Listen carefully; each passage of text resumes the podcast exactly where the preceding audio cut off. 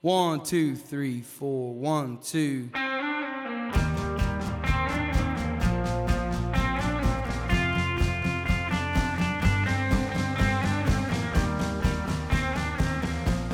？Hello，大家好，欢迎来到滑滑梯 Play on the Slide，我是今天的爱情小卫星北野五花肉。呃，我是一个单纯很爱看爱情片的忠实观众，少女神话。哎，你今天跟我一比，立马觉得你没有那么厉害。 你听我的名字，爱情小卫星。我跟你们说，这个家现在氛围让我有点，有点受不了了，我待不下去了，每天都在攀比。爱情小卫星围着你转，我觉得你充其量也就是颗人造卫星，我是人造卫星那我就是爱情彗星哦，爱情彗星。呀。 OK，距离我们上一次跟大家见面过去的时间蛮长嘞，因为上一周提前更新嘛，在周一。我都好想你们，都好久没有说话了。是的，这周又回到了周三这个老时间，没有赞助， 很失落，，我还好哎 有点不太适应哎，以为之后每次都要周一更新了。 每次都有赞助是吗？ 对，还好还好啦，就开个玩笑啊。这周你过得怎么样呢？我这周过得倍儿好，倍儿好吗？嗯、我也倍儿好。就这个 feel 倍儿爽。我们两个人在这周家里最大的一件事情吧，发生了大事，就是我们又买车了，这次是两辆车，而且是全款提车。对，并且每人一台，就不用争抢。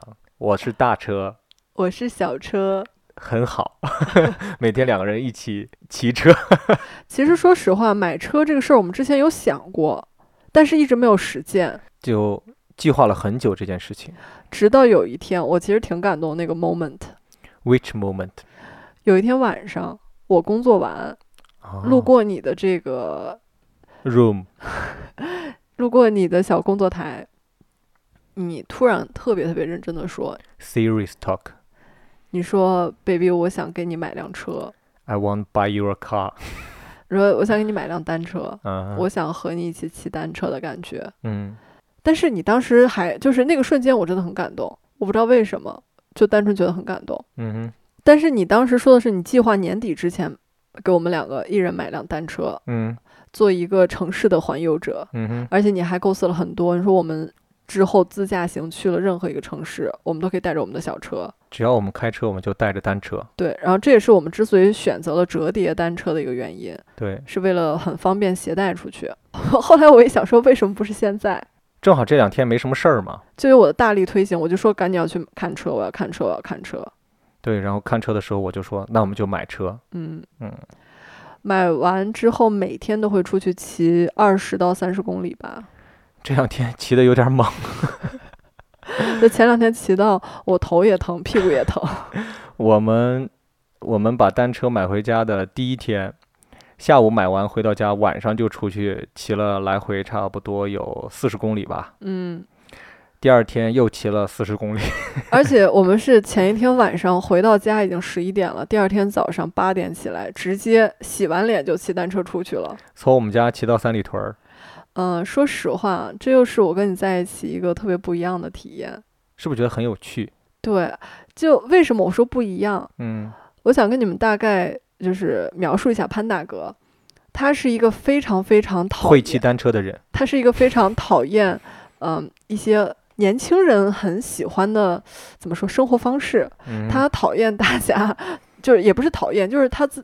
他自己不会这么做，他不会，他不爱吃白人餐，然后不喜欢喝咖啡，也不喜欢说坐闲来无事坐在某一个店，坐在马路边儿上我喜欢坐在马路边儿。啊，你不喜欢坐在那种装修特别精致、特别 fancy 的店里面，是的，往外看，你会对觉得， 嗯，就是不符合你们，你们要想不符合一个吃葱蘸酱的山东人的性格， 他觉得这不是他的生活。嗯，但是我很意外的是，我们在周六的早上八点多嗯出发，到了三里屯儿，然后等了一会儿，那些店都陆陆续续开了，我们俩有点饿，找了一个面包店，然后买点喝的，坐在店门口吃东西，对我看我着没有坐在店里边，你发现没？对，然后看着外面来来往往的潮人，他们都非常时髦，然后时不时看着我们的单车，就因为我们的单车也很时髦。然后潘大哥就说：“我觉得我们现在好 chill 啊， 我觉得我们又 chill 又 real，这个是我跟他在一起十年从来没有体验过的生活，嗯就是我跟他很少会专门跑到一个店去喝咖啡，比较少。嗯，但是那个早上，我觉得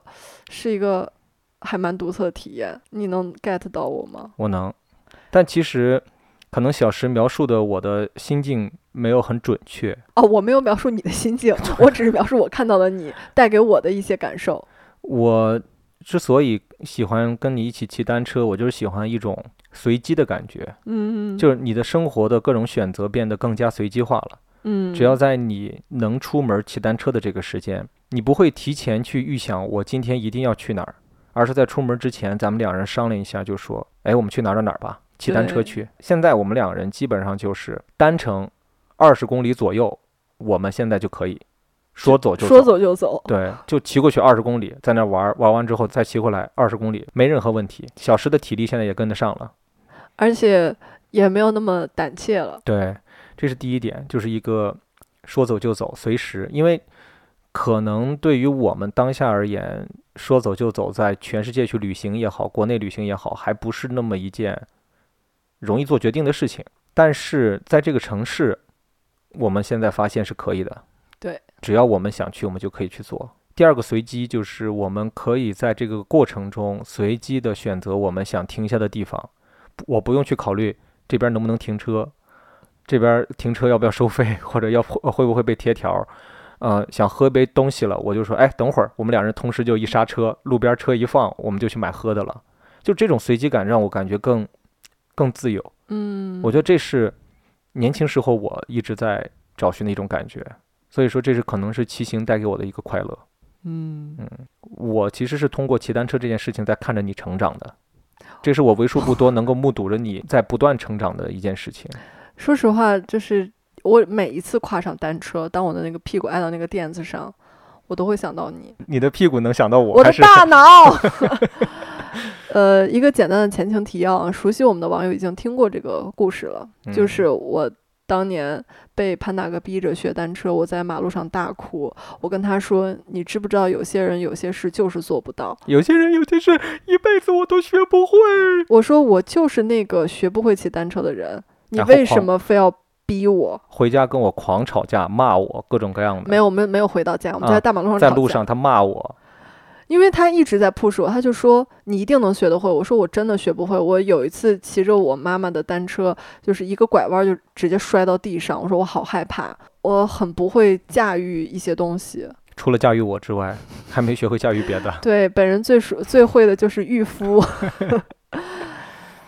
结果很神奇啊，你就用那个路边的共享单车一点点教会了我，让我体验到了。让你体验到了骑单车的快乐。对嗯，我那段时间好开心啊，就每天都拉着朋友还有潘大哥一起骑车，而且我特别喜欢的一种感觉就是我骑单车两边有不同的风景，但是我每次往前看，你都在我前面。嗯，我今天骑回来的时候，我还在想，呃，我们两个看到的风景永远都不一样，因为你看到的前面是什么都没有，但是我看到的永远都有一个你。哇，好感人 啊！现在还怪当年的我吗？呃，不怪了。然后你也让我知道，我现在虽然还是坚持说有些人注定有些事儿就是做不了，但是，嗯、我愿意给自己一些机会去尝试。就是你不去试，你不知道你做不了，对试完之后再说，对对吧？就是我心想，哎，我都学会骑单车呢，要不要我学会骑学会游泳？但是我在水里发现，好像好像我长得不太适合游泳。可能是我教不了你游泳，但别人说不定能教得了你。啊，可是我就是想让你教我哎。那我得那我得先去学游泳。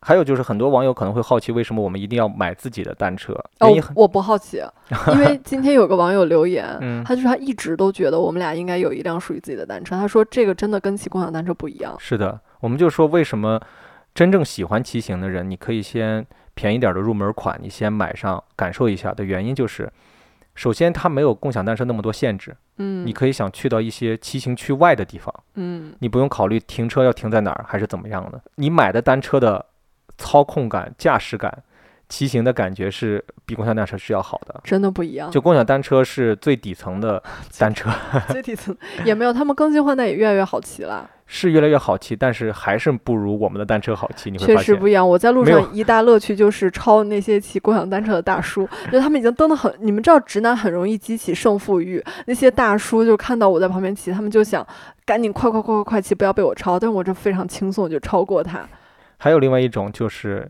这个单车你可以随时随地带着它，嗯，去任何地方，你不用担心停在那儿，出来之后发现你单车没了，当然可能会被偷走。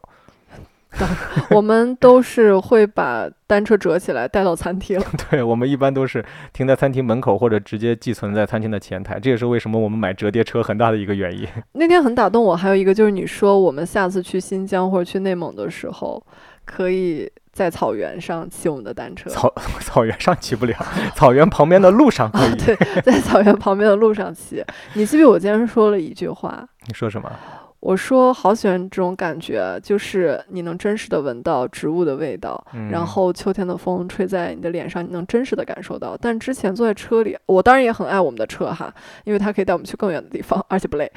但是你在车里，确实没有一些更真实的体验，你就像被装在了一个盒子里。嗯，这个是敞篷的嘛，敞开的。对，这可能是我们家近期发生的一件比较大的事情，当然不是单纯只是买单车这么简单，而是它带给了我们一种更多的生活选择和更有趣的生活方式。嗯嗯直到今天，我跟你就是正好并肩骑的时候，那个 moment 我还觉得， 很不可思议。哎，什么意 思？几年以前你还怕得要死， 还是不得不提一下，就是小狮的单车对他而言还有一些其他的功能，你比如说像手拿包啊，你比如说像锻炼臂力的呀， 因为小石最喜欢的一件事情是搬单车。很多时候我跟他说，我说这个地方你放松，你一加一个速就过来了。小石不，小石要停下，然后把单车拎起来扛过去。我是很期待小石在骑单车这件事情上面更多的进步了。骑单车其实不单单是一件会骑这么简单，其实慢慢的随你骑行时间的更长，你会发现你能够更好的掌握速度、掌握方向、掌握各种各样的一些骑单车的技巧的时候，你会发现这个乐趣可能会更多。嗯，嗯，我很期待你在这个上面的成长。彼此彼此，嗯哼，OK，这就我们家这一周发生的比较大的一件事情。然后还有一件，我觉得对我而言也是比较大的一件事情，就是我们前几天晚上看了一部电影，叫《过往人生》。 past lives。对我说真的，我真的很喜欢这部电影。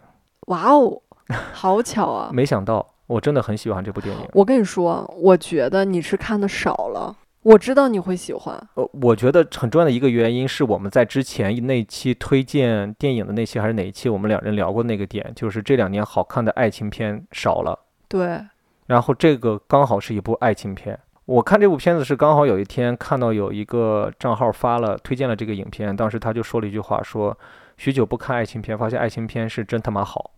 嗯，然后我当时我就觉得那应该挺好的，我就下下来看了。嗯、它其实不是一个传统的爱情故事，讲两个人怎么在一起的，对，它更像是讲两个人怎么不在一起的。哇，是这样的，对，但真的是很妙。看到最后的时候，小石就潸然泪下了都。哦，我是一个很感性的人啊， 然后我也是，我也你哭了吗？我我红了眼眶，但泪滴没有往下泪流，滴没有流下来，但是我还是很钦佩这部影片给我带来的这个快乐。看完这部电影之后，我们两人聊了也挺久的，关于爱情啊，关于这个影片中传达出来的一些对待感情的方法、方式，和人生在不同的境遇下，你面对你的姻缘，面对你的情感。是怎样去处理的？我们两人聊了很久，我就发现这部影片对我们而言，至少在近一个月之内是一部蛮重要的电影。所以我们今天又要聊爱情了，对 吗？，对，所以我们今天就决定顺着这部电影跟大家聊一聊爱情这件事情。耶，我最喜欢的话题，至少在第一点上是聊一聊，你爱他就真的一定要在一起吗？听起来一个蛮伤感的事情。 It's a motorcycle drive-by, baby giant kind eyes. I think it's about time we headed home. Walking on six tire road with my damn high hopes. The country boys don't die alone.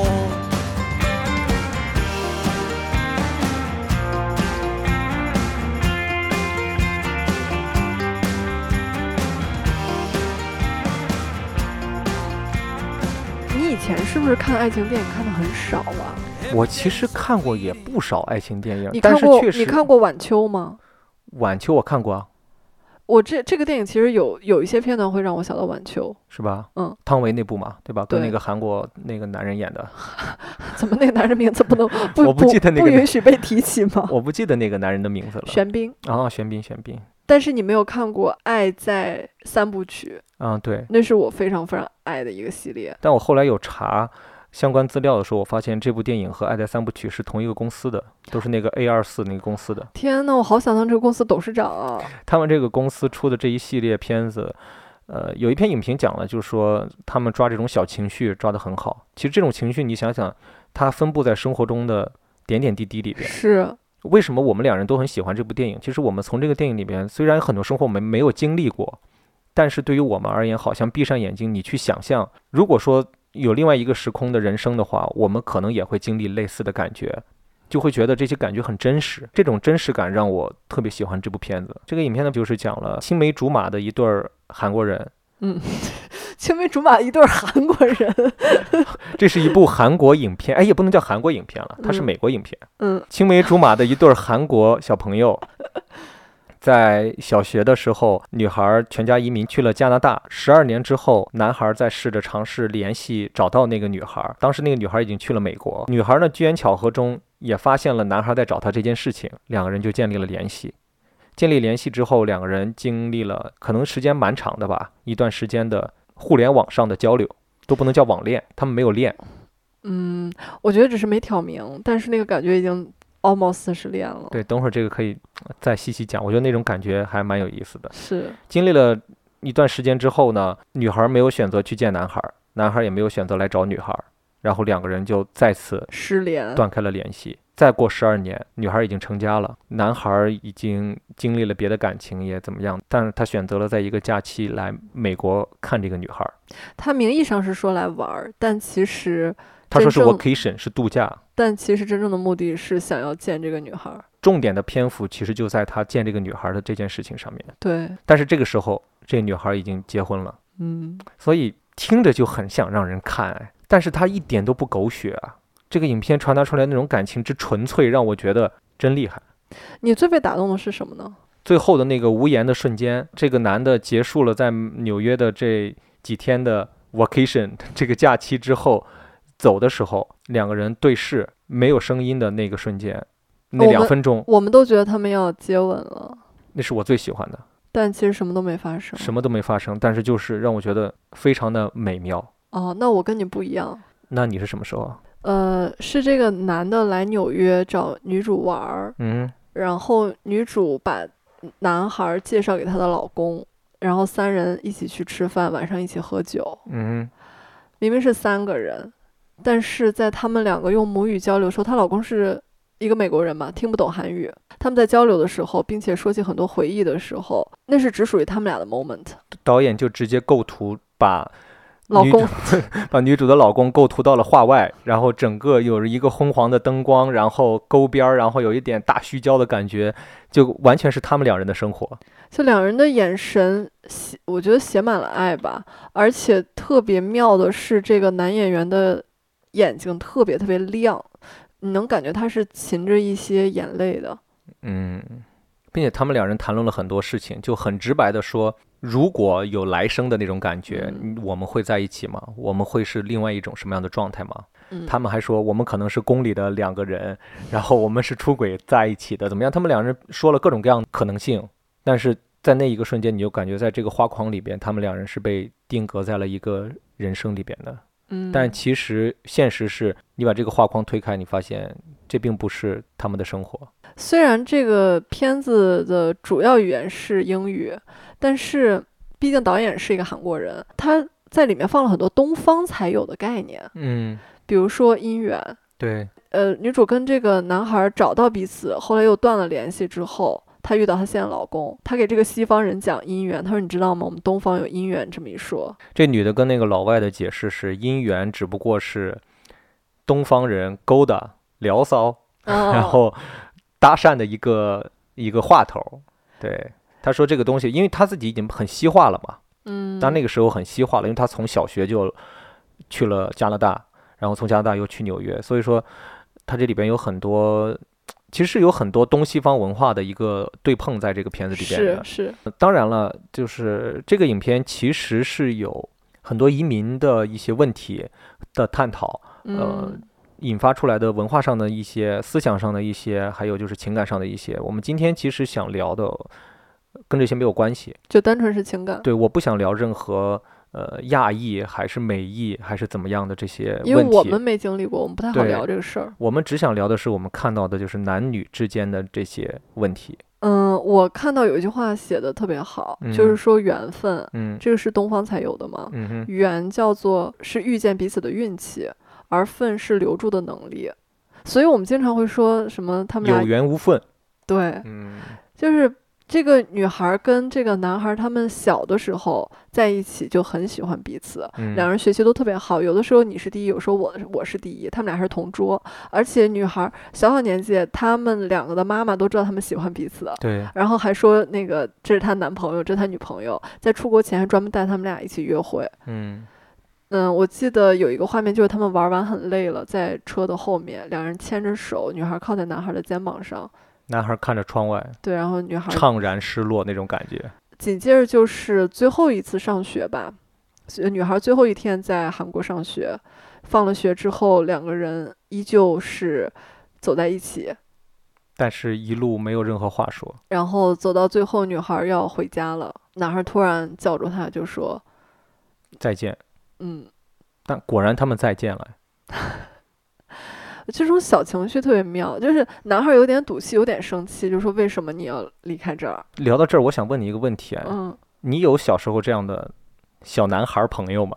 我小学真的有一个男孩儿，嗯他们是全家移民到新西兰，也是特别突然，就通知了他，就是可能下周他他就走了。嗯而且那个男孩老是打我， 就是老是惹我，老是跟我打架。那他就是喜欢你。我后来觉得他应该是喜欢我，因为他嗯走之前好像有跟我说些什么，我现在有点忘了。一般年纪小的时候，男孩儿会故意惹某些女孩儿的时候，往往就是嗯他可能对这个女孩儿有有那么点儿意思。而且我们出去春游啊什么的，嗯他总是老是给我们拍照片儿，嗯，他总是喜欢往前凑，就有我的时候他愿意往前凑。然然后我我们当时举行那个五子棋大赛，嗯我就是非常无敌，他就非说什么他比我更厉害，就一定要拉着我跟我对弈。那就是很明确的喜欢你嘛。哦，那我那么小，我小屁孩儿，我懂什么呀？对，那个时候都不懂，但嗯是那是他的一个直觉和本能。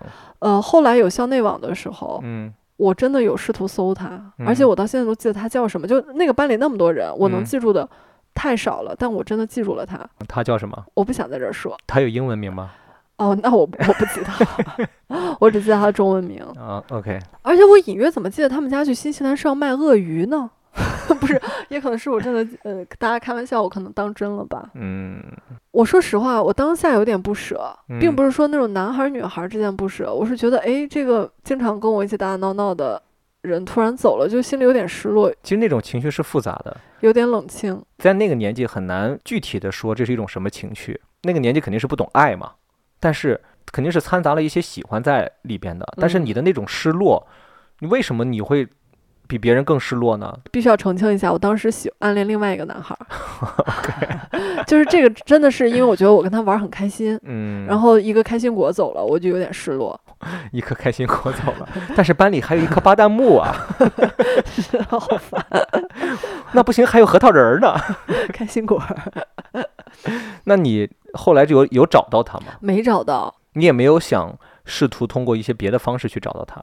就像你说的，我对他不是那种男女的喜欢，嗯，就就算了吧。但是后来，呃，比如说那个屁妞儿去新西兰留学，或者是我爸妈有从新哦，或者是我在遇到有从新西兰回来的人，知道这个人跟新西兰有关系，就会产生出一些念头来。我会哎想到。那个人在新西兰，对，我甚至有一次跟一个朋友说，我说我小学有个同学，他们就全家移民到新西兰。其实这关人什么事儿呢？。对，但是我就是突然会这么说一下。这就是小时候的一些小情愫。这个情愫当然它不单单是喜欢了啊，是嗯各种各样很复杂的一些东西，藏在身体里的一颗小种子后来搜他，单纯是想看他后来长成了一个什么样的大人。啊。你有这样的经历吗？我小时候有玩的很好的女性朋友， 呃也不能叫女性朋友吧， 女伙伴，哎，叫叫什么呢？女 伙计，就是小女孩儿啊，对我是个小男孩儿的时候，有玩的挺好的小女孩儿，其实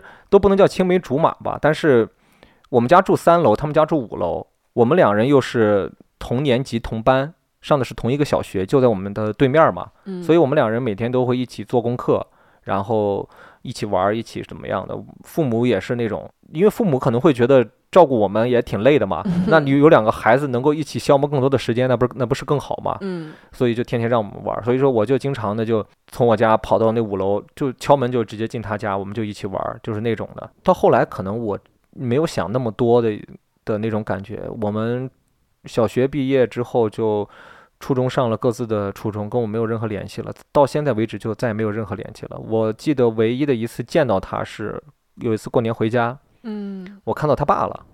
我跟他爸打了个招呼，我说：“ 还哎是叔你叔跟他爸有缘分啊？ 我说：“哎，叔叔，因为我们住一个大院儿里边嘛，旁边是他。”然后他跟我打了个招呼，然后我才看起来，哎，哦，原来他现在长成这个样子了，他跟当年长得一模一样， 黑黑的 小黑妞儿一个。 我身边没有类似于这种没有移民的，对没有移民的，还是你们在大城市长大的孩子嗯碰见的这样的情况多。 哎如果说有网友有过这样，也不能叫青梅竹马吧，或者是小时候那个让你觉得会有复杂情绪的一个小伙伴离开了，你还有在尝试去找过他吗？有找到他吗？找到他以后又发生了些什么呢？如果有类似的故事的，可以写在评论区，我们一起来分享。哦，你这么说，我突然想起来，有校内刚有校内的时候，嗯，我当时知道有一个在小学暗恋我的男孩儿，他有专门从校内搜到我加我。温迪吗？ 温迪，温迪是谁啊？我瞎编的炸我呢，Jacky 吗？ ，Christoph。啊啊，Christoph。OK，就是你知道，也可能不会发生任何事情，你嗯单纯的想知道他现在怎么样。他加你，啊、他加我，他加了你之后呢？我通过啊，然后呢？然后我就看他的照片。然后你想干嘛啊你？们有没有聊两句？当然有啊，那有没有约见面呢？没有，就他也有女朋友。我当时他有女朋友的情况下还去加你，你懂吗？他不是真的想要跟我发生什么，他只是好奇我这个人在干什么。好好奇小学的小伙伴们现在在做什么？他暗恋我，我嗯不是我不是一个简单的小伙伴。小学时候的暗恋，嗯，OK，哇塞，他跟别人，你知道他跟别人怎么说吗怎？么说？他说我喜欢的人去北京上学了。在小学的时候，嗯，怎么了？他说这句话有很厉害吗？一个小 男孩愿意说这样的话，嗯啊，那只有我，全班只有我去北京上学哎。他说的就是我哎，然后呢？嗯，他好像没怎么长个儿。 然后，嗯，他在小学就特别喜欢动漫，嗯，然后他很爱画动漫里面的人物。嗯，果不其然，他长大之后去了日本留学。我还以为他变成了动漫里的人物呢，他变成了宅 男，跳而且宅舞。他去日本留学，然后一直待到现在，就留下了，在那儿生哦活。哎，跟你小学时候有姻缘的，或者是说有缘无分的这些男孩们都在国外。哦，真的，嗯我就想起来之前看那个《重启人生》，他也有讲到他小时候暗恋一个男孩儿，长得很好看，后来男孩儿长大之后变成个大胖子，特别油腻。嗯，你记不记得电影里面男主类似是说过还是独白，我有点忘了。他意思就是说，如果我们一直是当年的那个我们。可能这个所谓的守住这份缘分的能力是有的，就可以在一起的，嗯，你记得吧？他说过这个话，嗯，就是在去纽约见了他之后说的。对，就是如果我当年没有去北京上学，我或许后来初中或者是青春期的时候会跟其中一个男孩儿谈恋爱，有可能，这很有可能。嗯嗯，而且特别妙的是，小时候暗恋我，后来去去日本的那个男孩儿，我们幼儿园就在一个班，哦，而且我幼儿园就是老欺负他，不给他发玩具。在小学开学第一天，他认出了我，他说：“你还记得我吗？我们幼儿园就在一个班，你就不给我发玩具。”这不是哦，我现在有点鸡皮疙瘩。就现在想想，我们也是有缘分的。是的，这个影片里边其实探讨了很多的情感上的层面的事情，其中就有这一点：那些你曾经错过的人，如果当时的那个机缘巧合不是那么发生的，而是按照正常的轨迹走下去，他没有选择去另外的地方，你们两人还是在同一个城市，甚至是同一个班级里边的话，那将来你们会在一起吗？是有可能的。嗯，这就是人类情感的一个美妙之处。但是我觉得很多人经历过的，能让你刻骨铭心的，其实都是错过的。潘登，你嗯，这话，你好好说一说。也不是所以你刻骨铭心的是错过的。不不不，我这表达的意思就是，你看这个电影为什么就讲的是错过的这些事情？如果他们两人顺理成章在一起，就没有这部电影了。就是因为的这个错过，更容易让人有一些怎么说呢，通感、怀念的感觉，对吧？嗯，才会有这么一部电影的存在嘛。嗯，所以说当然也不能说刻骨铭心吧，但至少我觉得很多人都会有一些错过的时刻，在很多年之后你再去回想，当然这不是可惜哈，你只会感慨一下，哎，其实命运这个东西真的很有趣。这个就是我之前跟你说的那个理论，我不得不再说一遍。就我一直觉得，就是你跟很多人是有缘的，嗯你们可能都会认识，但是你跟这个人抓住了这个东西，走下来了，那其实就是把这个缘分搞得很圆满嘛。嗯包括这个女主当时跟男主断联之后，她其实有点像失恋的感觉，然后去参加了一个活动，认识了她后来的老公，嗯恰巧两人都是单身的状态，恰巧聊得还算投机，可能都看过某一个电影、某一个书籍，发现有话聊，嗯发现自己是同类，嗯，然后他们就慢慢就走在走到一起了。对，然后女主告诉呃很多年之后他们已经结婚了，女主告诉她老公说，我当年有个同学嗯突然要来找我玩儿，那天晚上那场戏也是我嗯特别特别喜欢的一场戏，嗯她老公就问她就说你跟我讲姻缘这个东西，嗯那如果那天你遇到的不是我是另外一个人，嗯你跟那个那个人聊的也很来，你们你看过的书他恰巧也看过，那会不会就是你跟他在一起？当然会，嗯，我的理论就是跟这个不谋而合。是的，嗯，但是这个东西呢，就是人永远你真正能经历的就是这一条线，嗯你不可能同时经历三条线来去判断东西，嗯所以那只能说明你俩是真的有缘分，走到了一起，成为了夫妻，嗯，对吧？？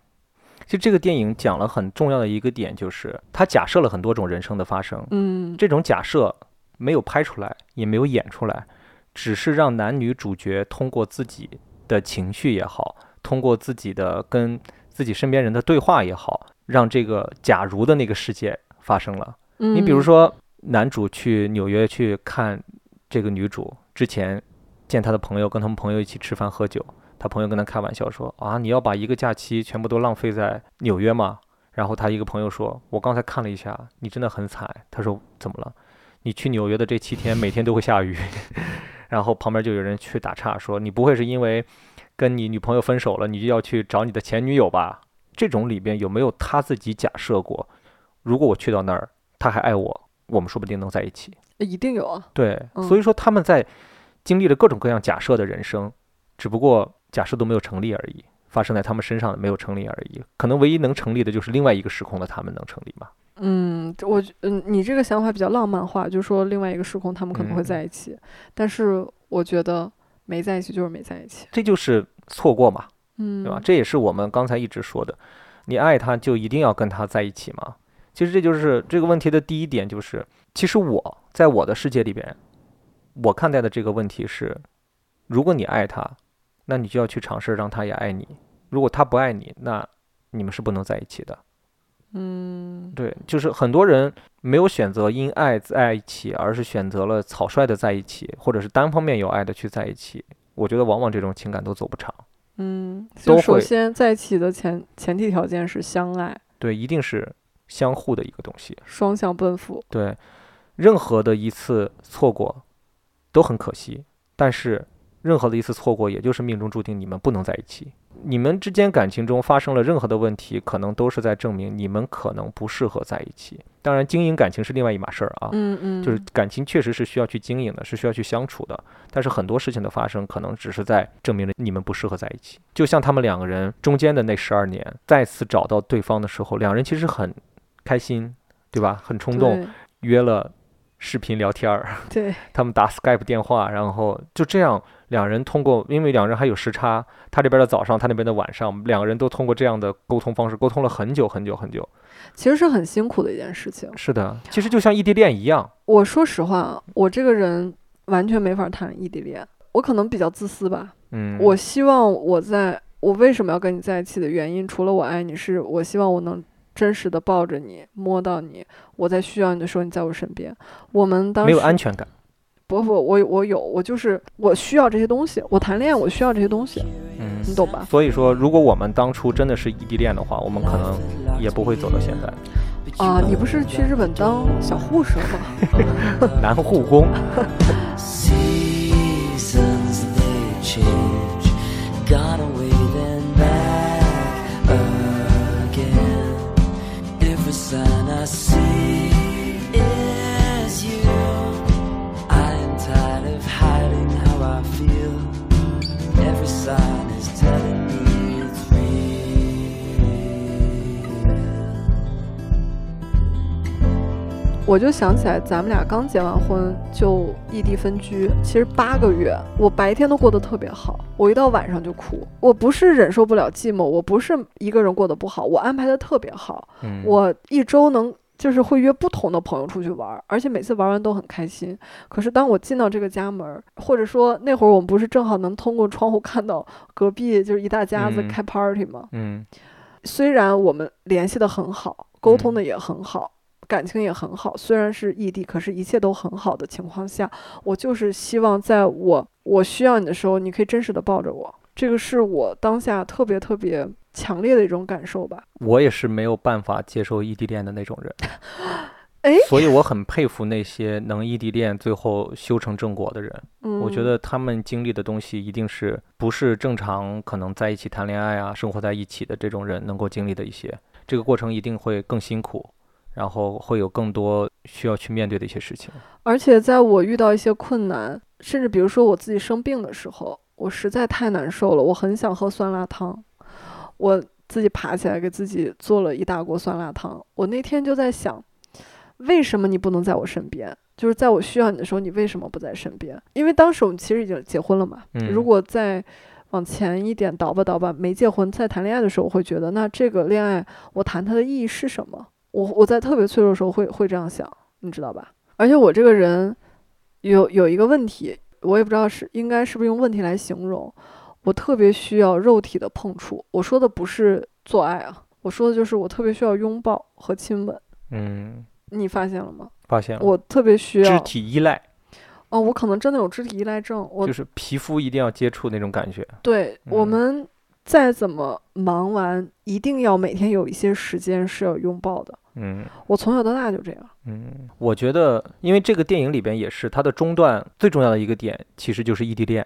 嗯异地恋，E 也正是让他们再一次断掉缘分的一个点。其实，在这一点上，我其实挺挺支持这个女孩做的这个决定的。嗯他们两人在异地恋了很久之后，突然有一天，这个女孩很难过，打视讯电话跟他说我们不要联系那了。对我们可能不能再联系了。然后男孩问他发生了什么，问他什么，他说我如果要去到韩国，也是一年以后，你要来这边来见我，也要一年半之后才能来。但是现在的我竟然会坐在这儿花一天的时间去搜机票，想去。看你，他其实表达嗯就是这个点嘛，就是他嗯已经感觉遏制不住自己想去见到这个男孩的这个冲动了，嗯要奔现了。但是后边他强调了这个问题更重要的一层原因，他说我来到这儿是一件很不容易的事情，对这是我要做的事情，就是我要留在这儿，并且完成我自己的人生目标。女孩当时的人生目标是当一个剧作家，然后拿奖。拿普利策奖。在之前的时候，她去加拿大的时候，她跟男孩说我要去那边。她说，因为韩国人没有拿诺贝尔奖，我想去那边去拿诺贝尔奖。这是他们，就是她想表达那个意思是，我要完成人生更多很重要的事情。可能感情只是排序的话，要排在这些事情之后。嗯，他是一个非常理智的人。对，并且他们家通过移民也蛮不容易的，对吧？嗯然后呢，他又通过别的方式又去了纽约，从加拿大又去了纽约。其实他就是想完成自己的一些人生目标。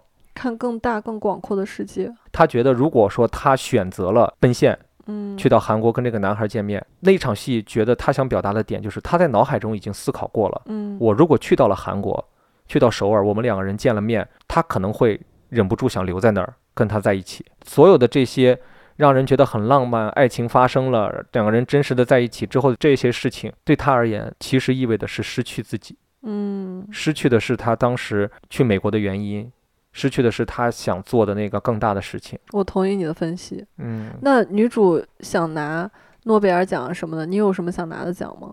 我双色球吧，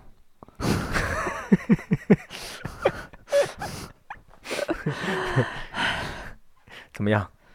我这个奖也蛮现实 的。OK，哎，说实话，如嗯果你现在有一次机会，你想拿任何一个奖都可以拿到，你想拿什么 奖？一百注的双色球，那行，那你去拿这个，嗯我拿诺贝尔，行这啊。样咱家名利双收。其实中断这一个两个人不能够在一起异地恋这个事情，我觉得是很多跨国恋情，甚至是在国内距离比较远的这种异地恋情的人会面对的一些事情。你还记得我们之前有直播里一期聊过关于异地恋的事儿吗？记得，挺多网友的分享。其实当然了，我觉得咱们的网友里边还有很多是挺幸福的一点，就是都说是扛过去啦，或者是虽然出现了一些问题，但是最后也是在一起的。我说实话，异嗯地恋特别特别难的一件事儿，就是两个人接触的人、见到的世界、每天发生的事儿都不一样了。就慢慢的把两个人的生活，本来属于两个人的生活给冲淡了。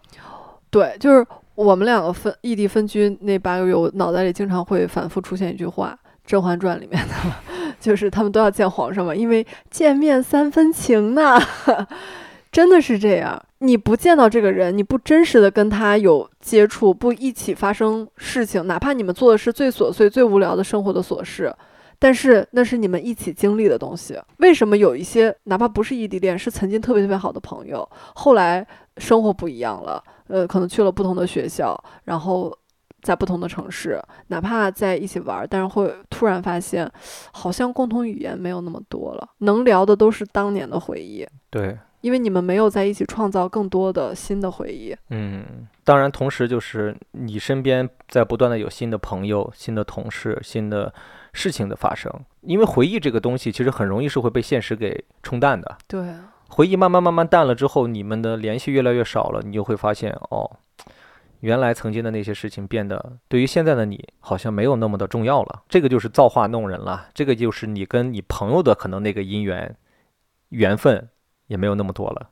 哦，你忘记我的那个公交车 理论了吗？ 就把自己比作一一辆公交车。动车，嗯，我中间人生旅途中会遇到的朋友啊、恋人啊、家人啊，就是在该来的站会来上车，嗯但是到一个该到的站，他们就会下车。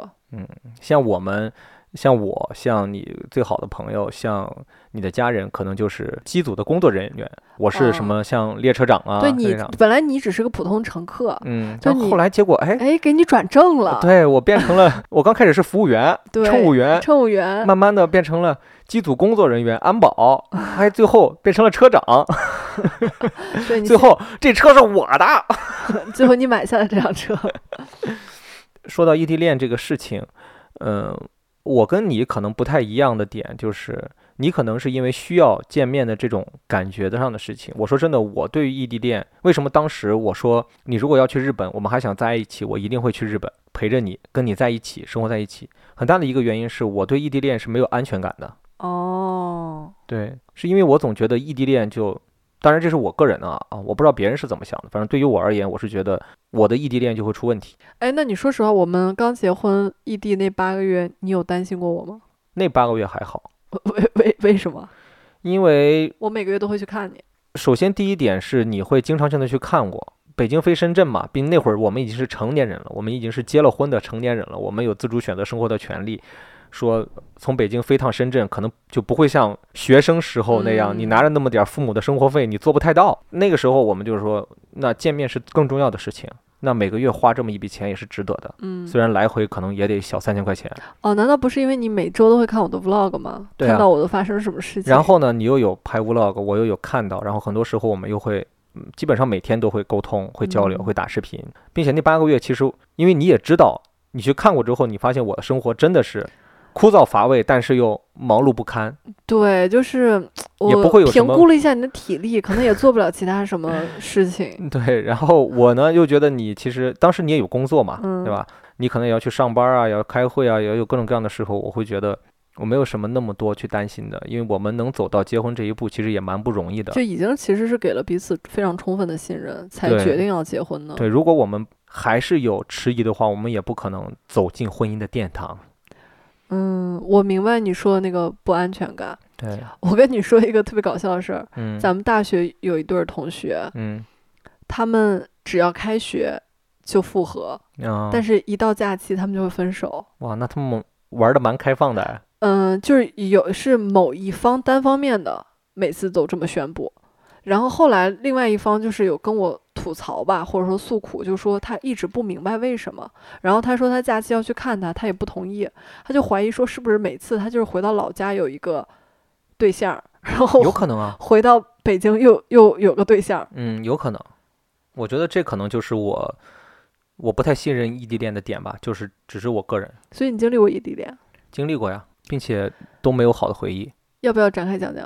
被不劈用腿了吗？我也不用展开讲讲吧， 被劈腿了，就像这样的经历都会是有。你怎么发现的？具体怎么发现的忘了，但是最终结果就是因为，你知道你为什么忘吗？嗯，就是人的大脑会自动屏蔽最痛苦的那一刻。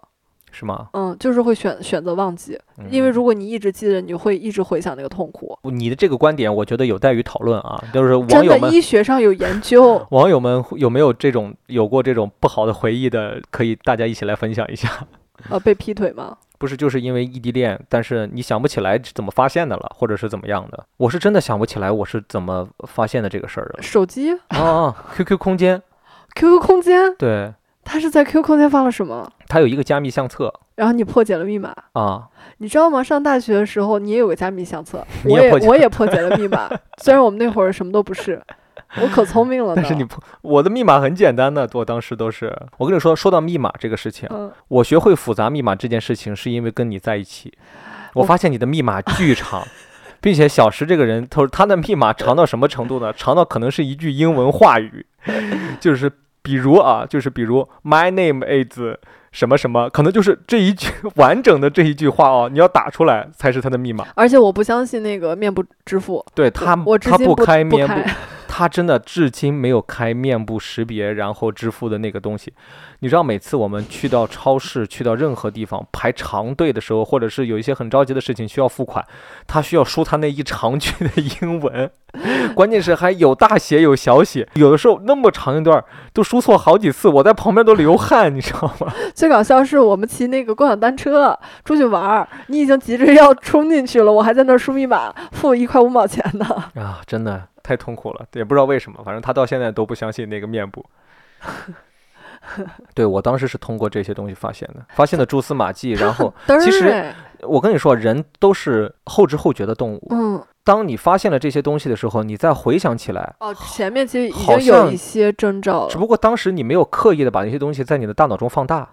但是当你发现了一些问题的时候，你再回想起来，哦，他当时已经出现过这样的症状了。嗯，对，就像人生病一样，病入膏肓的时候，你才意识到我生病了。但是你往前想想，哎，好像八个月以前我就咳嗽过， 哪儿哪儿哪儿就不舒服过，其实就是这样的一你个。看到之后有发抖吗？我为什么要发抖啊？ 被气得发抖 吗？也没有气得发抖了，反正就是会蛮生气的。我觉得那你当会时就心如刀割吗？心里会不舒服。乱箭穿心。嗯，我就像那个比干一样，心都挖出来了，九尾狐吃掉了。不是，我说那你应该是九尾狐啊，你都被吃掉了一次心脏，现在活得还好好的呢。过去都过去了。我这个人就是，我比较好的一点就是，我过去了，我就不再想。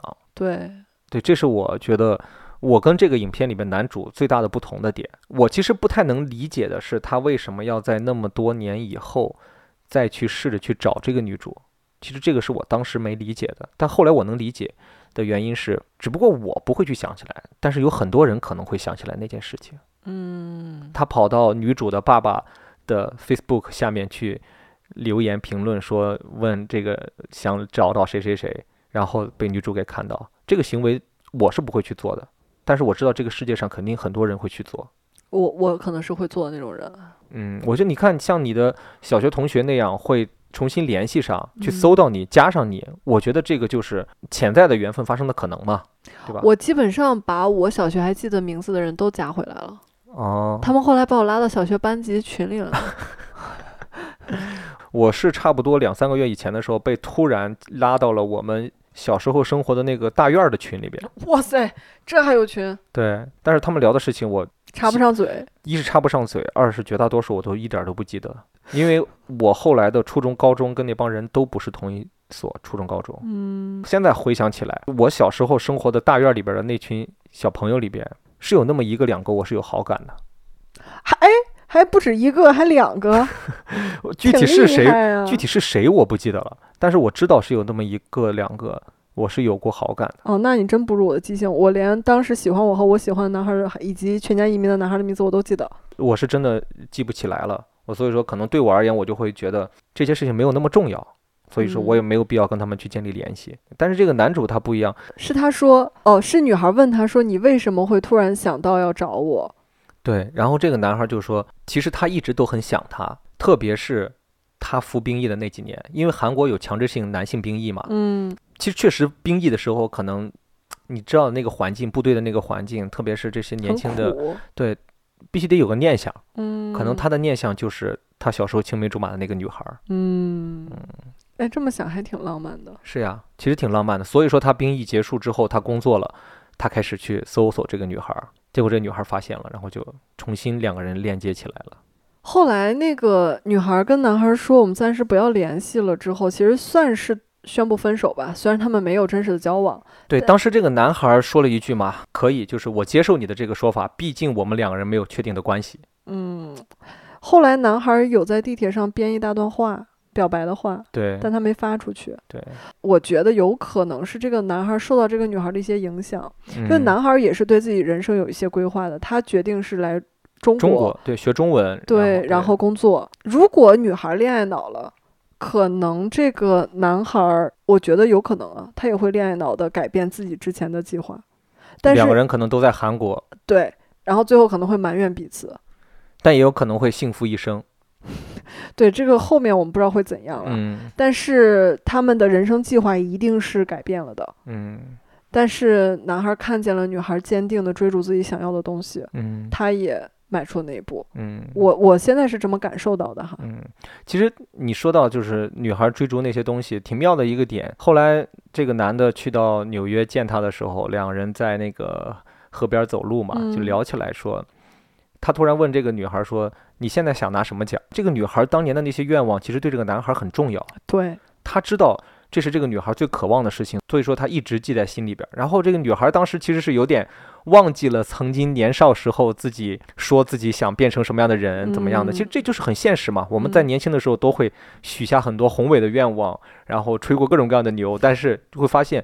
过一段时间之后，你的生活的轨迹已经变了，已经并不是当时那样子。这个女孩就有点想不起来了。她说，最早说去加拿大想拿诺贝尔奖，后来你想拿普利策奖，然后这女孩就笑了。女孩就想了想说，嗯，那我现在应该是想拿托尼奖， 就是拿一个剧作的奖，嗯就蛮有意思的。就是你看，在这部影片里边，两个人身上其实都有爱情的种子，嗯种在了男孩身上，萌发的格外快。嗯女孩的那颗好像一直没有被唤醒，一直在心底。中间那十二年被唤醒了一下，但嗯是又缩回去了。因为这个女孩就是一个目标明确，要追逐自己人生的一些更重要的东西的。嗯男孩后来也说，他说我发现我爱你，就是爱你的那个一直有明确的目标去对追逐你想要的东西。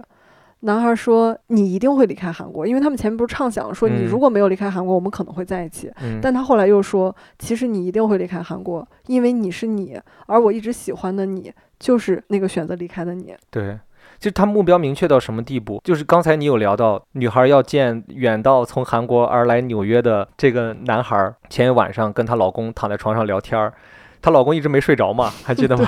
对然后她老公就说了刚才你说的那番话，就是说。如果当时你碰见的你不是我，是另外一个男的，怎么怎么样的那些机缘巧合的事情的话，你可能会跟另外人会在一起嘛。然后她老公也说了很多，就一下子把中间他们的没有拍出来的那段生活给交代了。嗯，这个女孩为什么要跟这个男的结婚？其实有一个很重要的点是，她要拿绿卡。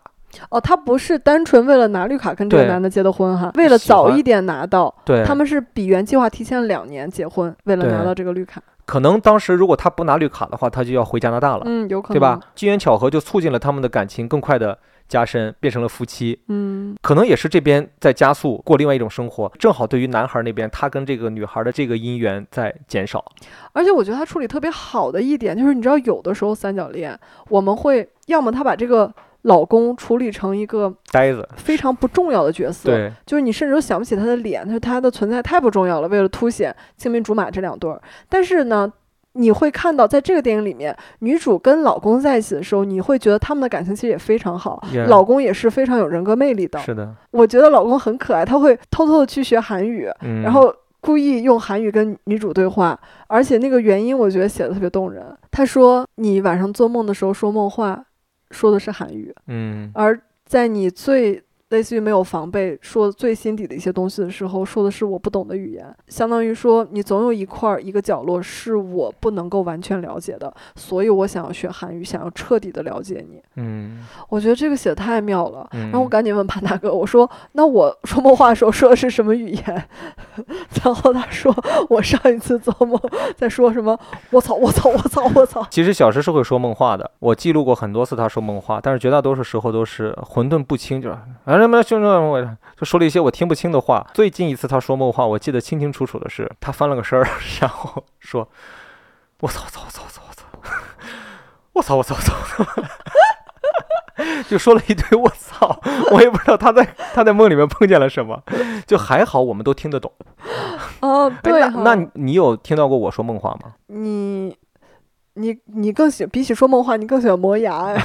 ？OK，其实这个影片里面很多点，我觉得他不交代，只是导演不想交代， 嗯，他觉得不需要交代了。需要交代的，他会通过一些别的事情，很巧妙的，很巧妙的把这个那段没有拍摄的生活给讲述出来。嗯其实挺好的，包括他们两个人坐飞机登记的时候，他说了一句说我们是夫妻，，对对对，一下子两个人当下的那个生活状态和男孩那边的生活状态就对比出来了。嗯，男孩儿在上海，对吧？在街头，结果碰到了另外一个女孩儿。其实没有交代他们两人发生什么， 对。但是就是去了同一家餐馆，两个人都是只身一人。而这个背景的对话是女主跟她的那个呃未来的这个老公在聊嗯姻缘的事情，对就说你恰巧在某一个时间遇到了某一个人，对，然后这个男孩儿就碰到了当时的他的女朋友，也就是后来他们朋友聚会的时候说的，分手的那个，对你分手的那个，其实就很妙。对我不需要大篇幅的去讲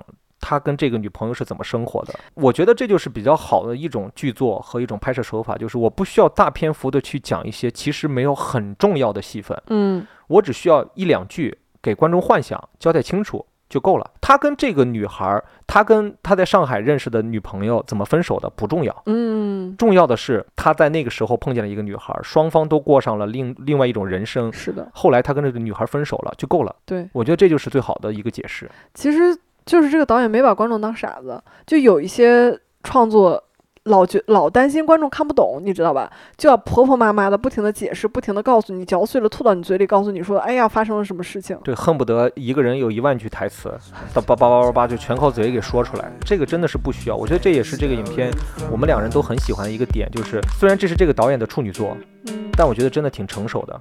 嗯， And I want you. We can bring it on the floor. We've Never danced like this before. We don't talk about it. Dance on. Do the boogie all night long.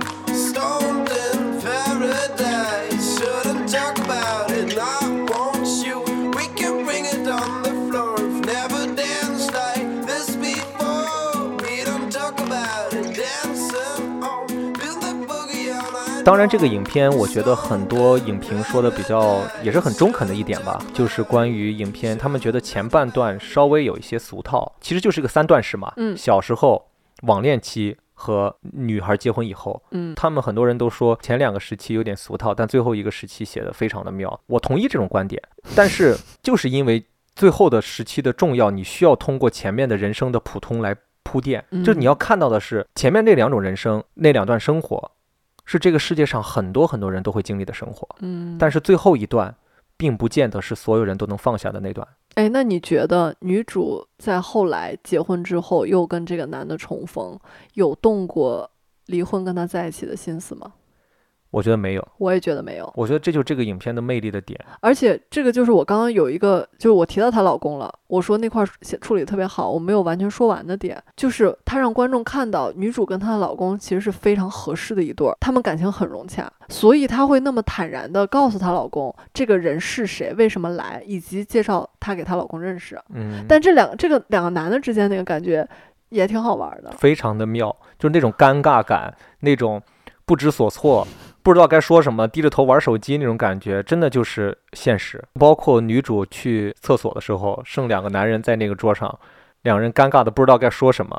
就那些表演，那些处理，我觉得真的都，我能想象中，如果说我碰到这样的境遇的话，也会是那样的。你不知道怎么样跟这个人去说什么，男人之间的那个面子，你还是要张开嘴去说点什么，就那种尴尬感。就是你也知道这个彼此是都喜欢同一个女人，对同意。一个女人是有感觉的。这个丈夫怎么可能不知道这个韩国男人来这儿是来见他的老婆的呢？ 他跟他老婆有一场戏，就是这么写的，就是说这个女孩跟她丈夫说，那个男的要来了，嗯说他来度假，然后那个这个老外就说他就是来见你啊，对对吧？但是这场戏不是这么写的，是这场戏发生在这个女孩先跟她的这个韩国的朋友，先跟男主的见面之后，男主来到了纽约，见到了女主之后，两个人在河边儿走路，说了很多话。晚上女主回到家，她的丈夫跟她见到面，然后刚开始没有什么话术，还记得吗？都是这个女孩在滔滔不绝，嗯，就说这个男的的变怎化么呀，怎么怎么样。然嗯后，但是后来女孩跟她丈夫说了一句话：“你说的没错，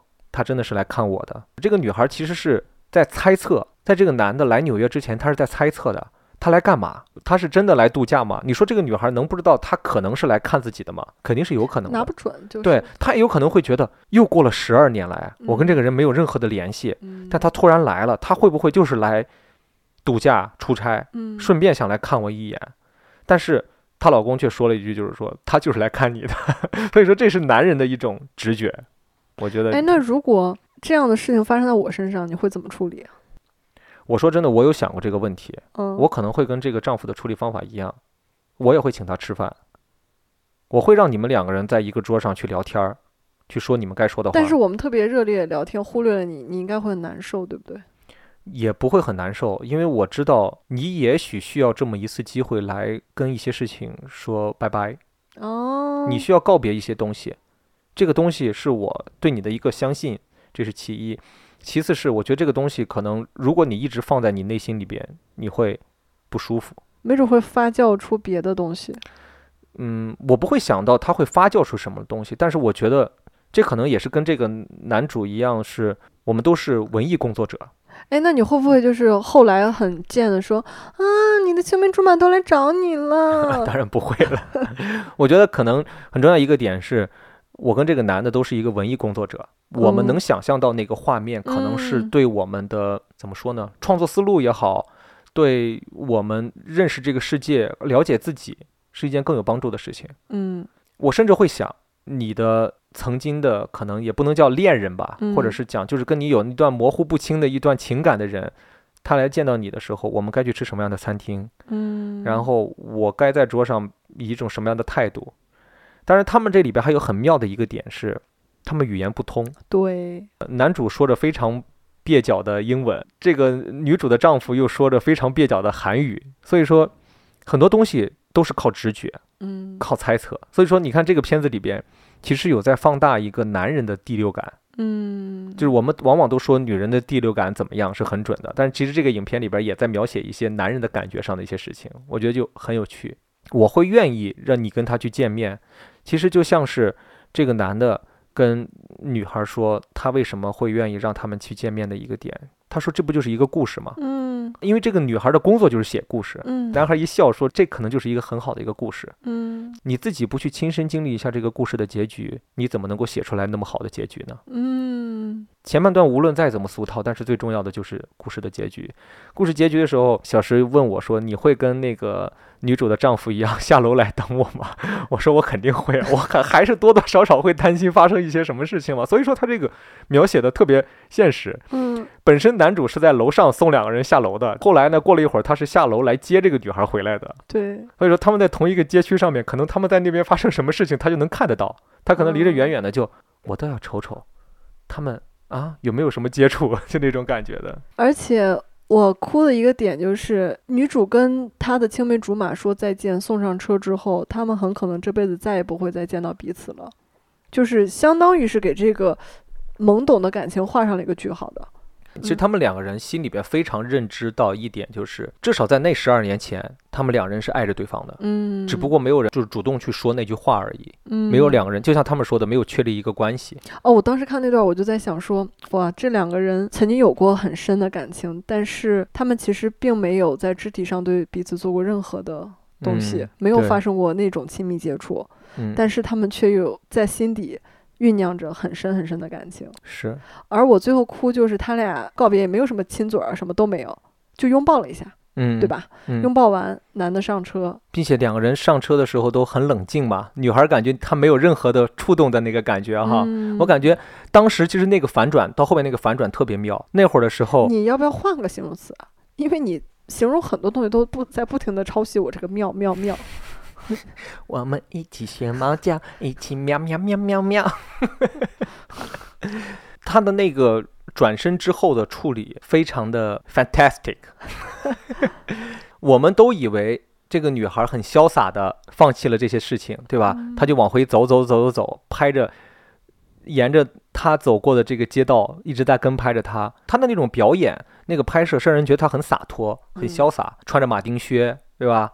穿哇着这你都能记得，穿着长裙那种感觉，但是她看到她老公的那一个瞬间，嗯，她抱着她老公哭的，她哭了。其实对于一个很感性的人而言，或者是对于当时的女主，我猜测她的心境啊，我只能带入到我自己去想象的话，她是告别了自己的一段人生，嗯，就像这个影片的名字一样，叫《过往人生》。嗯，她告别了一段对自己而言非常非常重要的过往。嗯这个告别，这个仪式，她需要哭一下，嗯，他需要泪流满面来让自己的这个段过往彻底结束，给他一个很妙的结 局。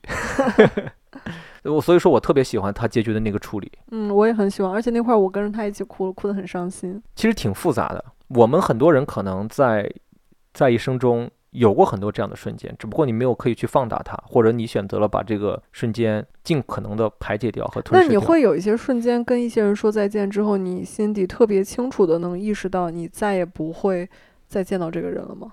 男女之情上面几乎没有啊。 就是这是我觉得这个影片让我们看到了另外一种人生的一个很重要的点，就是我们的情感，绝大多数人的情感其实是没有那么的丰富和和壮烈的。嗯，我们经历的绝大多数的情感生活都是蛮平淡的一种情感生活，嗯就是正常影视剧里边会拍摄的热恋，然后死去活来的分手，或者是怎么样的嗯。而有多少人能够愿意将自己的一种情感，也不能叫隐忍吧，而是收敛，嗯收敛的去爱，然后收敛的分开，但是最后却在自己爱的人的怀抱中放肆的哭呢，哇哦，对吧？并且你的另外一半其实是很懂你的，嗯他支持你做了这个选择，支持你去见曾经的曾经那段人生中对可能就是对他而言比自己更重要的那个人。嗯，我觉得这是一个挺复杂，但是却又很有趣又很厉害的一种情感。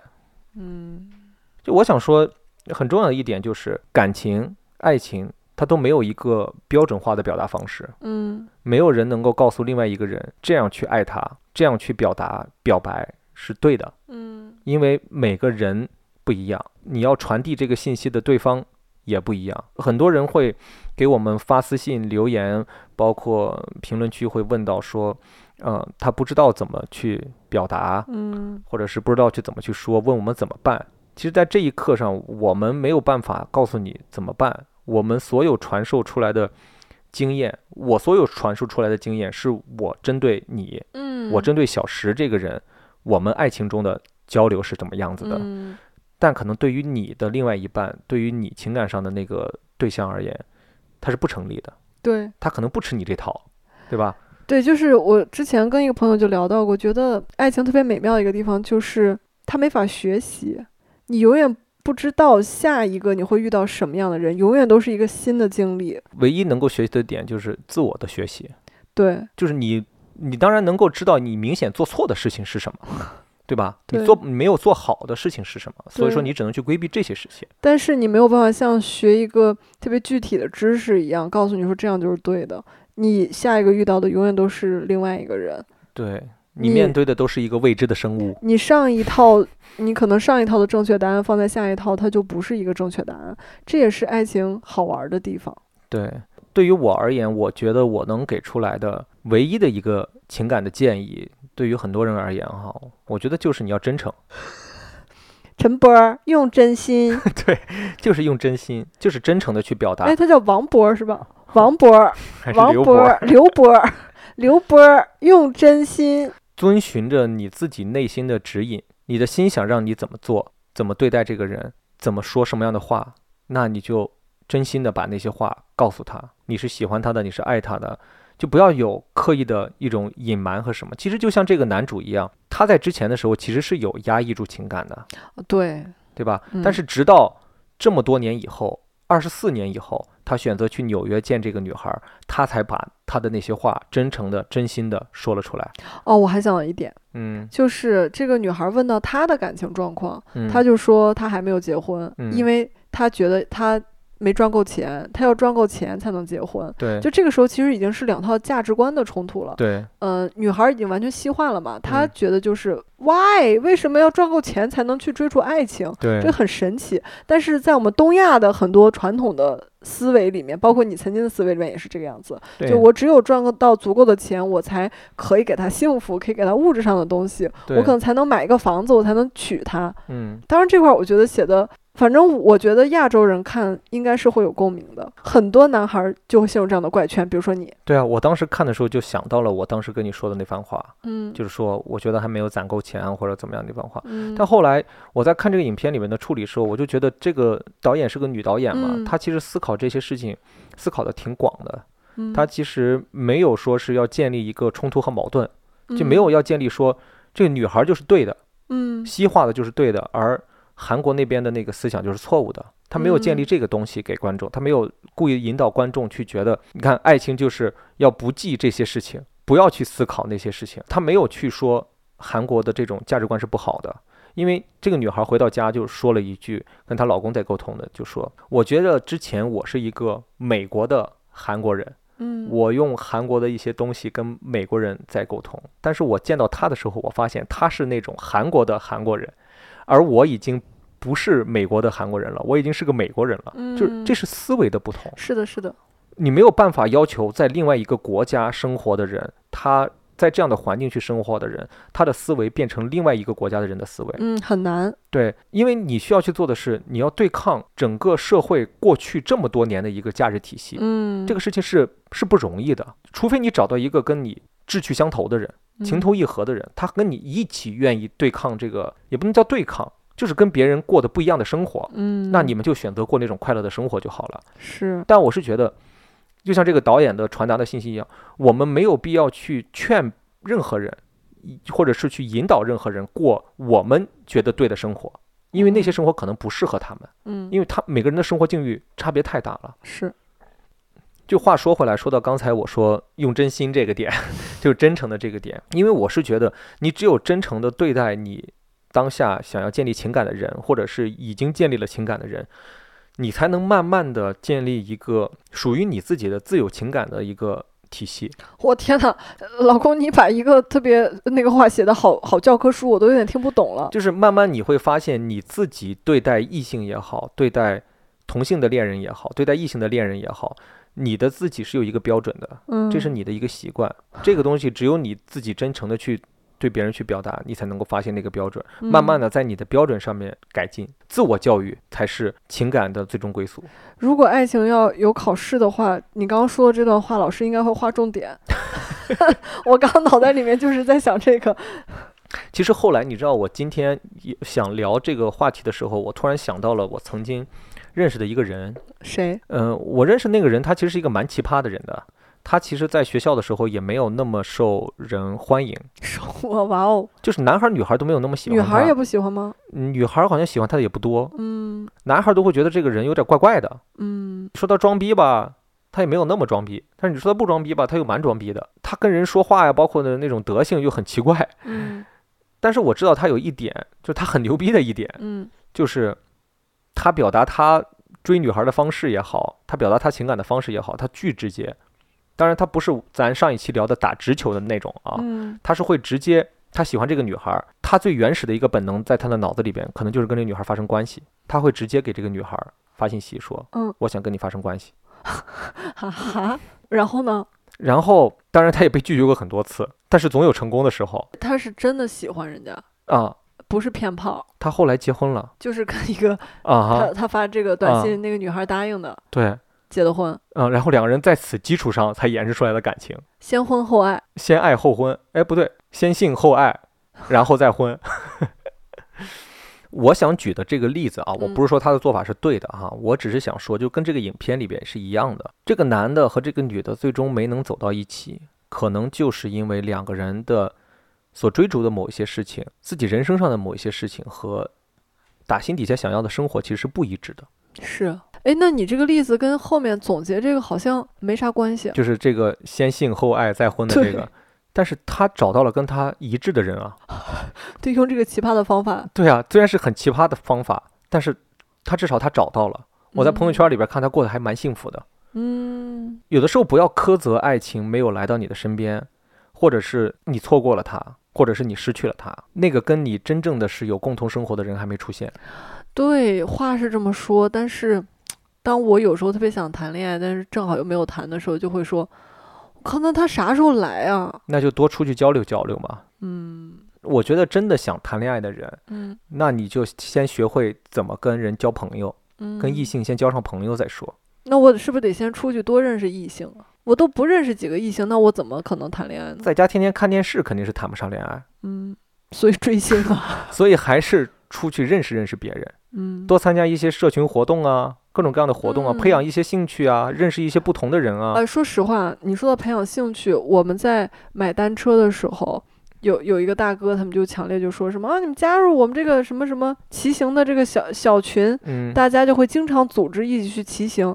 那其实你迈出第一步，你先用兴趣去找到跟你这同有同样兴趣的人，真的是第一步。对，并且现在的社交网络上面有各种各样的小组，对，约各种各样的线下活动的，嗯其实就是无形中在增加你跟跟你志同道合的人见面的机会。嗯，所以把握住这些东西，包括上学的时候，上大学的人如果想谈恋爱，那你也要多参加一些活动啊，多出去走走啊。你天天躺在寝室里边儿刷抖音，那肯定是谈不上恋爱的。嗯，所以还是用真心。 大家可以看那个喜剧大赛的那个《少爷与我》，最后学到的也是用真心。对听完这期播客也是用真心。对，所以说用真心真的很重要。那我对你有用真心吗？打非动常你的当然了，我们两个人不就是用真心。用啊真心换真心，然后在一起的吗？你能说一个点，就是你什么时候感受到我的真心呢？我们交往的那个时期，谈恋爱的那个时期，我抛出的任何的问题，你都会给我一个你发自内心的解答，包括嗯问你我们现在应该怎么做，我的工作的选择，我们两个人情感上的一些面对的问题，明天吃什么？ 你都是真心告诉我的。对我就算想不出来，我也是真的想不出刷了来，很久，刷了很久很久，真的不知道该吃什么，这是情侣之间的一大难题。 我觉吃得什么，明天吃什么。啊，我跟你们说啊，每天睡下，攀登那个大眼睛在黑夜里发着光，然后就要问我，咱们明天吃什么呀？所以我是夜空中的爱情小卫星。你是饥 饿鬼。 Past lives couldn't ever hold me down. Lost love, sweeter when it's finally found. I've got the strangest feeling. This isn't our first time around. Past lives couldn't ever come between us. Sometimes the dreamers finally wake up. Don't wake me up, not dreaming.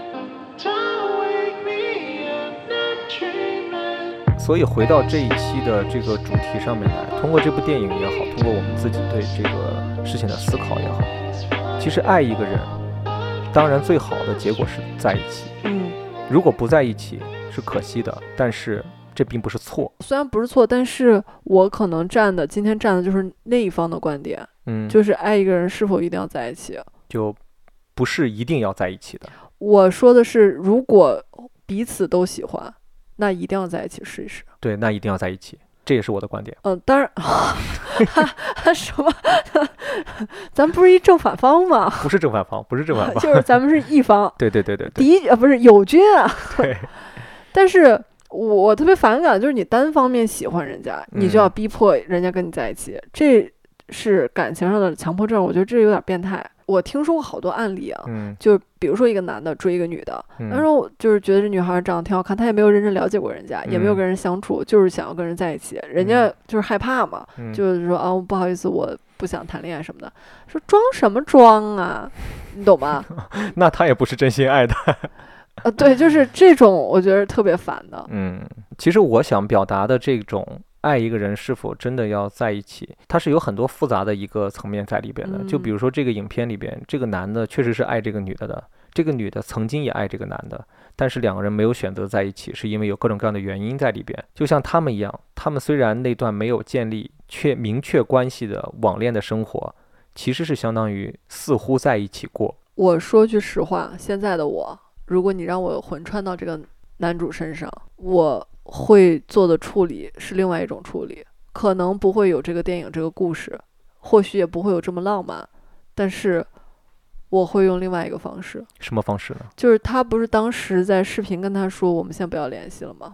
嗯，就是其实有点痛苦，他嗯现在手头上最重要的事他干不进去了，每天就想着怎么才能见到这个男的，嗯我作为一个男的，我会更加直白的告诉他我有多喜欢他，然后呢？然后我会邀请他做我的女朋友，然后呢？然继续后网我恋。然后我会跟他一起规划未来的人生。前面不是说了吗？什么时候能见到彼此？一年半之后可能，但是这个女孩等不了了呀， 你等不了，你再等等啊所以说这就是不一样的选择，就是她等不了，啊！他就是想现在谈一个能天天在一起她哦就是相想处的见到这个人啊但是如果这男孩儿说一番话，可能能打动这个女孩儿呢。 ，PUA 了，开始 CPU 了，我哦没有，啊开始 KFC 了没，有，就是他明明爱，但是他不敢争取，你嗯说对不对？是，她也怂了嘛，嗯，对吧？她也自己错过了一些机会嘛，当然包了，括没有发出去的信息，嗯，说不定她发出去了那个信息，这个女孩会回心转意，说不定还就真的又能坚持个一年，对我意思就是说，你不用改变你人生的轨迹过来见嗯我，嗯我来改变，嗯我来努力。嗯就是我大不了就不去中国了，嗯，我去美国，嗯对吗？就是我还是想尝试一下，既然我真的很喜欢你，喜欢那么多年，我还是想尝试一下跟你在一起。嗯，这如果我魂穿到这个男人身上，我会做这样的改变，然后可能就在一起了嘛，对吧？对，也可能会分手。嗯，但是这个故事讲的就是错过嘛，对对对，这个故事本意讲的是错过，因为嗯他在给他发信息的时候，他坐在地铁里，嗯看到对面一对情侣真实的抱在一起，嗯女孩真实的在撒娇，男孩真实的能去安慰到她，嗯，然后他把信他息删了，对，他就会想想到， 老子不想要这么腻歪的生活。他可能就是想到说，哦，可能这个女孩想要的是这样的感情，但是这一年半我都给不了，甚至我以嗯后都给不了。嗯，然后他就把信息删掉了。对，所以说，这是一部遗憾美， 错过美。我是愿意看电影里面充满了这样的遗憾美，因为真的很美，但是我在现实生活中就不想经历这样的东西。是啊，那谁想经历这样的情感的纠葛呀？我小时候看，就是我小时候特别喜欢看虐恋的时候，嗯，我就希望我也经经历这种特别凄美的爱情故虐事，恋，因为我觉得这样才是刻骨铭心的。好，嗯，好恶心啊！ 谁会想经历虐恋？我我真的我小时候看这种小说，哎，还有包括上期其实有一句话我都没说完，嗯就是讲到小呃作为小女孩的时候特别喜欢高冷男，因为那些影视剧创作总是创作这样的东西，让你误以为那样是幸福的，你知道吧？嗯，有很多影视剧，你们要知道，有一些是有真实的成分在的，也有时候现实生活要比影视创作更加狗血，但是影视剧里面给到你的一些东西，也并不是现实生活里存在的，嗯，源于生活，高于生活嘛。就是他会给到一些小孩误导。我曾经也这么觉得嗯，我就要一个这样的高冷男，我觉得好酷哦。所以后来你长大了，你发现不是这样的吗？对对对对对，我就所以想，小朋友嘛，那小朋友还想变成奥特曼 呢，我还想变成樱木花道呢。你还相信光吗？我一直相信光，对呀、这种引我导相是好信的，爱的光。粉色的 小爱心。所以说，回到这个话题，爱一个人也许不必一定要在一起，但是如果可以，那就大胆的在一起。呃，我想说的是，比起看一些呃偶像剧，我更推荐喜欢看爱情主题的朋友多看一些特别优质的爱情电影，因为它可能会给你带来更不一样的思考。比如说像这一部，比如说像《爱在三部曲》，对，嗯，嗯、我们要不最后再简单推荐几部爱情片儿吧？有人想展示了 呗，来吧，我很推荐《情书》，哦，《情书》 嗯，没有没有瞧不起《情书》的意思啊。教科书级的爱情电影，哎，我我好像当时有点没太看懂，是那个什么 “Genki d i s c a 是那个吗？